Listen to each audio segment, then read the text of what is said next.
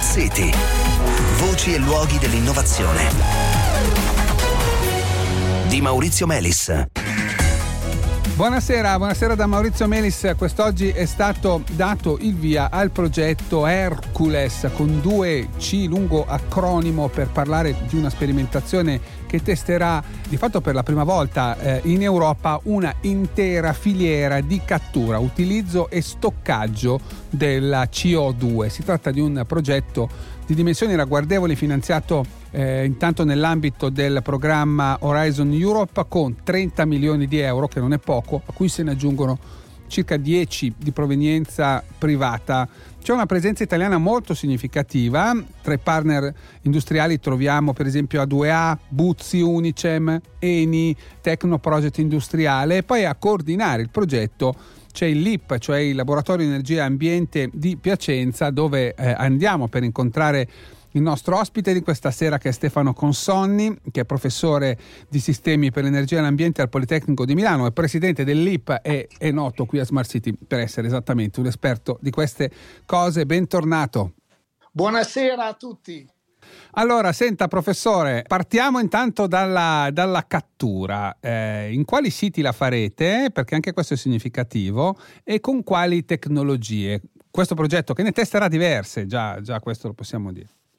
Certo, allora la cattura sarà realizzata in tre siti presso due cementerie, una italiana ed una greca e il terzo sito sarà un termoutilizzatore. L'obiettivo del progetto è di concentrarsi in particolare sul settore cemento e sul settore termoutilizzatore utilizzo dei rifiuti, sì. che sono due settori particolarmente cruciali nella prospettiva della CCUS.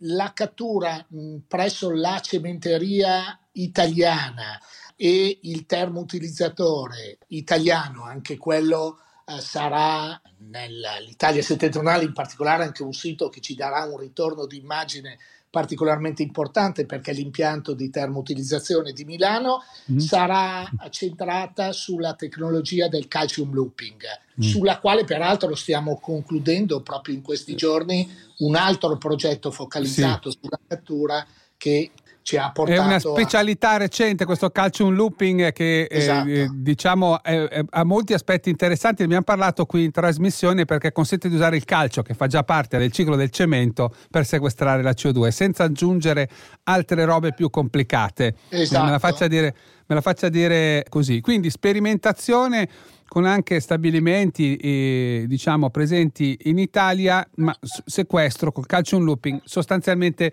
da CO2 prodotta dal processo di produzione del cemento, che una certa quantità di CO2 la produce per forza. Ecco, a, a questo punto che succede alla CO2 catturata? Per completare mm. il panorama, Giusto. presso l'impianto, la cementeria greca invece la cattura sarà realizzata con un processo a base di ammine, che è mm. una delle alternative al momento prese in considerazione per la cattura di CO2. Una volta catturata, questa CO2 sarà trasportata ai siti di stoccaggio, stante le piccole quantità da trasportare, d'altronde stiamo parlando di un progetto pilota, non di certo. un progetto dimostrativo su scala industriale, questo sarà fatto con automezzi e sarà condotto ai siti di uh, stoccaggio, eh, ne abbiamo previsti due nel nostro progetto, uno in Adriatico, e, e, tutto questo fa parte del progetto Ravenna, viene anche chiamato così, che è portato avanti da Eni, che sì. è un partner importante. Quindi un sito di stoccaggio della CO2 sarà lì e l'altro? E un altro in Grecia esiste un, questo sito di stoccaggio Prinos, è il nome, al largo della penisola calcidica.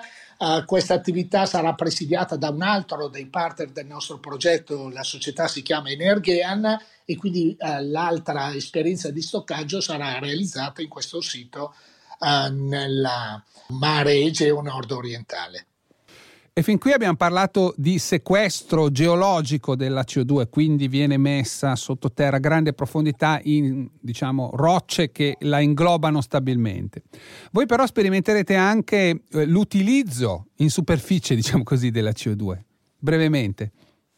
Sì, ci concentriamo e includiamo anche l'utilizzo nella fattispecie in due direzioni, uno quello della produzione di metanolo, mm-hmm che è un elemento base sia per la produzione di combustibili sia per la produzione di prodotti chimici. L'altra direzione è quella della mineralizzazione della CO2 con l'obiettivo di produrre materiali complementari o sostitutivi del cemento per l'industria mm. delle costruzioni. E anche questo è un settore interessante che intendiamo indagare nel progetto. Senta, quali sono gli obiettivi del progetto? Perché immagino che singolarmente ognuna di queste tecnologie più o meno sia stata già studiata. Beh, direi singolarmente sì, ma non con la complessità e nell'insieme che invece consideriamo nel progetto, il cui obiettivo principale è proprio quello di capire come può funzionare tutta la catena di cattura, trasporto, utilizzo, stoccaggio per effettuare e capire da un punto di vista tecnologico, logistico ed economico certo. quale futuro su scala industriale può l'intera avere. filiera può avere.